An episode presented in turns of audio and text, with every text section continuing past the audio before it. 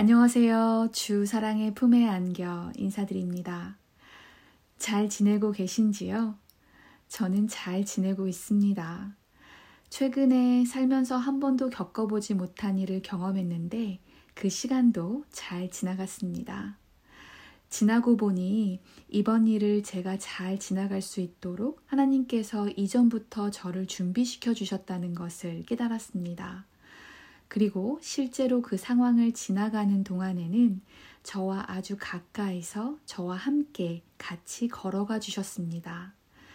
제가 걷는 속도에 맞춰 주셨고 틈틈이 어두운 생각이 들 때마다 빛으로 그리고 말씀으로 저를 위로하셨습니다. 이번 일을 통해 하나님의 말씀이 얼마나 중요한지 또 깨달았습니다.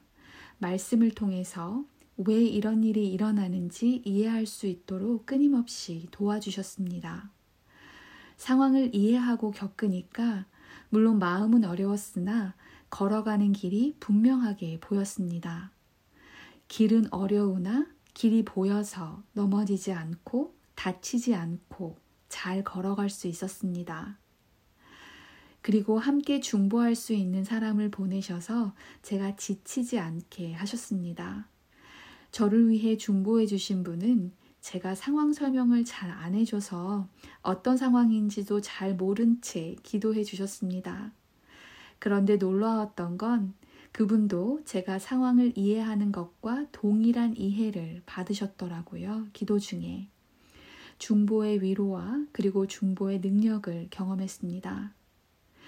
다 지나고 나니 이 일을 겪기 전보다 저는 훨씬 더 하나님을 신뢰하게 되었습니다. 그리고 말씀과 기도를 사모하게 되었습니다. 그 사모함은 이제부터는 말씀과 기도 없이는 살 수 없을 것 같은 사모함입니다. 저에게는 굉장히 큰 변화입니다. 아, 이렇게 하시려고 이 일을 겪게 하셨구나. 조금 더 이해가 갔습니다. 누군가 그러더라고요. 꼭 그 일이 아니면 절대로 깨달을 수 없는 하나님을 우리에게 보이시고 알려주시기 위해 그 상황을 허락하셨다고요. 우리는 그 상황을 고난이라고 부릅니다. 고난 가운데 기뻐하라고 하셨는데 다음에 또 고난을 만나면 그때는 꼭 기뻐하고 싶습니다. 그렇게 해보려고요. 이번 경험을 통해서 아, 기뻐했어도 됐겠다. 생각했거든요. 지금 우리가 걷고 있는 길을 속속들이 다 아시고 그리고 함께 걸어주시는 주님. 필요한 모든 것들을 하나도 빠뜨리지 않으시고 적시적소에 제공해 주시는 주님. 그래서 우리는 감사하는 마음으로 하나님의 손을 꼭 붙잡고 의지하면 됩니다. 그 길을 다 지난 후에 하나님을 얼마나 더 사랑하게 될 것인지를 기대하며 그리고 나에게 사랑하라고 보내주신 사람들을 얼마나 더 사랑하게 될지를 기대하면서요. 사랑. 하나님의 사랑에는 능력이 있습니다. 그 사랑으로 우리를 구하셨고 그 사랑으로 우리를 인도하십니다. 그 사랑으로 주님의 나라가 이 땅에 임하실 것이고 그 사랑으로 우리는 주님의 얼굴을 볼 것입니다. 얼마 전에 겪었던 일을 통해 하나님의 사랑에 대해 그리고 제 안의 사랑에 대해 생각해 봤습니다. 왜냐하면 그 상황을 겪는 저에게 끊임없이 주셨던 마음이 바로 사랑하라 였거든요. 얼마 전에 여러분과 나눴던 말씀, 사랑 안에는 형벌의 두려움이 없다를 꾸준히 생각했습니다. 이런 상황 속에서도 사랑하게 하시는구나, 사랑하기를 원하시는구나, 그 길만이 주님 앞에 죄책감 없이 설 수 있는 길이구나. 그리고 이 땅을 사는 동안에도 떳떳하고 자신감 있게 살 수 있는 길이구나 생각했습니다. 그래서 그 상황 속에 있는 사람을 하나님의 사랑으로 사랑하기를 간절히 바랬습니다. 그렇게 기도했습니다. 끊임없이 기도했습니다.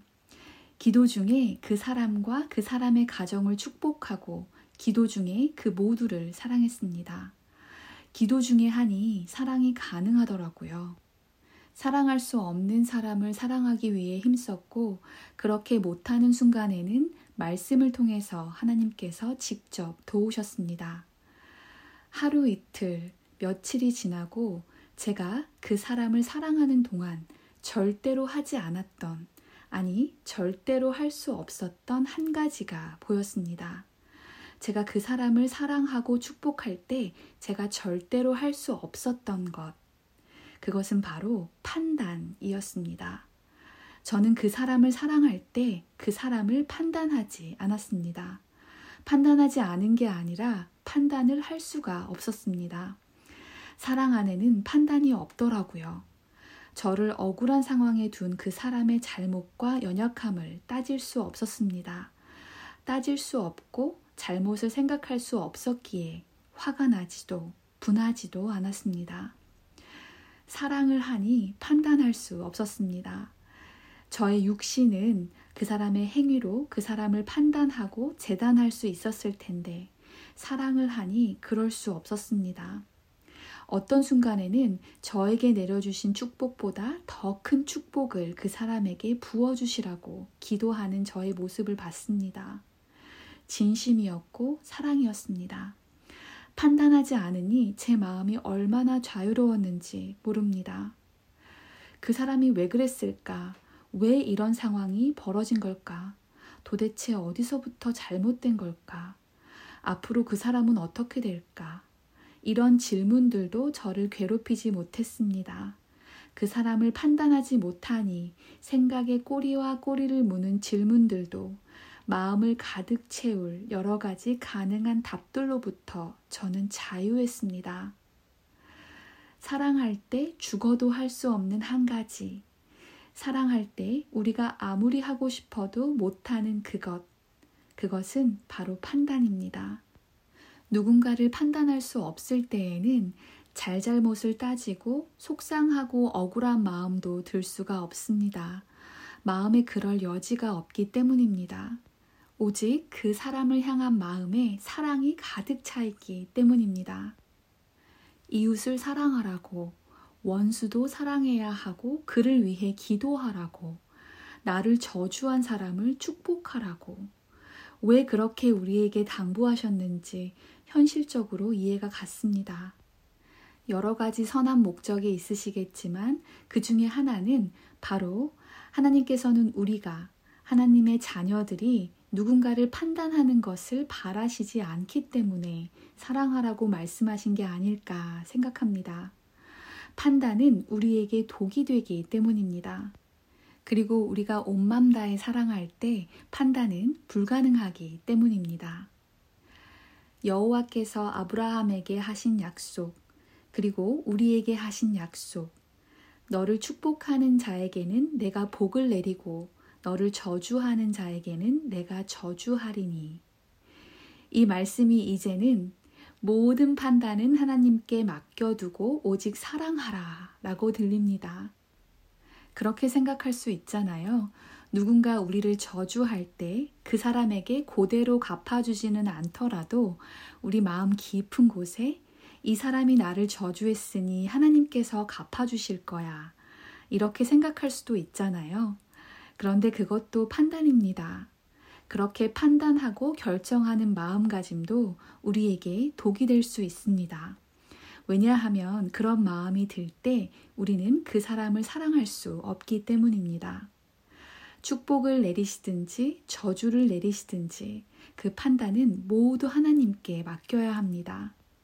그리고 그렇게 하나님께 맡기기 위해서는 저주한 사람을 축복하고 사랑할 수 있도록 기도하고 힘써야 합니다.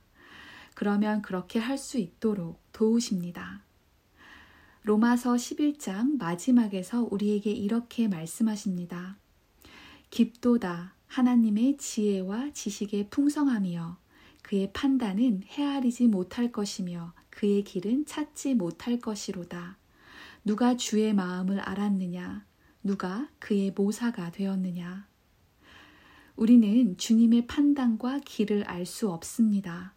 그리고 오직 주님만이 우리의 전부를 아시기에 우리를 정확히 판단하시고 그리고 그의 공의로 판단하십니다. 예수님께서 우리에게 판단하지 말아야 한다고 여러 번 가르쳐 주셨습니다. 마태복음 7장 2절에서 이렇게 말씀하십니다. 비판을 받지 아니하려거든 비판하지 말라. 너희가 비판하는 그 비판으로 너희가 비판을 받을 것이요. 너희가 헤아리는 그 헤아림으로 너희가 헤아림을 받을 것이니라. 너희가 판단하는 그 판단으로 너희가 판단을 받을 것이니 판단받지 아니하려거든 판단하지 말라. 예전에 이 말씀을 읽을 때에는 단순하게 내가 하지 말아야 할 것이라고 받아들였는데 이제는 이 말씀이 하나님의 보호로 느껴집니다. 하나님께서는 우리가 그분의 판단을 받지 않기를 바라십니다. 그 판단에서 무죄라고 선포될 자는 아무도 없기 때문입니다. 우리를 판단하지 않으시려고 우리에게 서로를 판단하지 말라고 당부하신 것 같습니다. 그리고 하나님께서 우리에게 주신 한 가지 계명, 서로 사랑하라. 우리가 이 계명을 지키면 판단하려고 하는 유혹에서 우리는 자유케 됩니다. 욥기 23장의 말씀으로 마무리하겠습니다. 욥이 자신의 무너진 마음을 하나님께 고백하는 장면입니다. 정말 아름답고 귀한 고백입니다. 여러분도 저도 이 고백을 붙들고 나아가기를 소망합니다. 주 사랑의 품에 안기시길. 내가 앞으로 가도 그가 아니 계시고 뒤로 가도 보이지 아니하며 그가 왼쪽에서 일하시나 내가 만날 수 없고 그가 오른쪽으로 돌이키시나 뵐 수 없구나. 그러나 내가 가는 길을 그가 아시나니 그가 나를 단련하신 후에는 내가 순금같이 되어 나오리라. 아멘.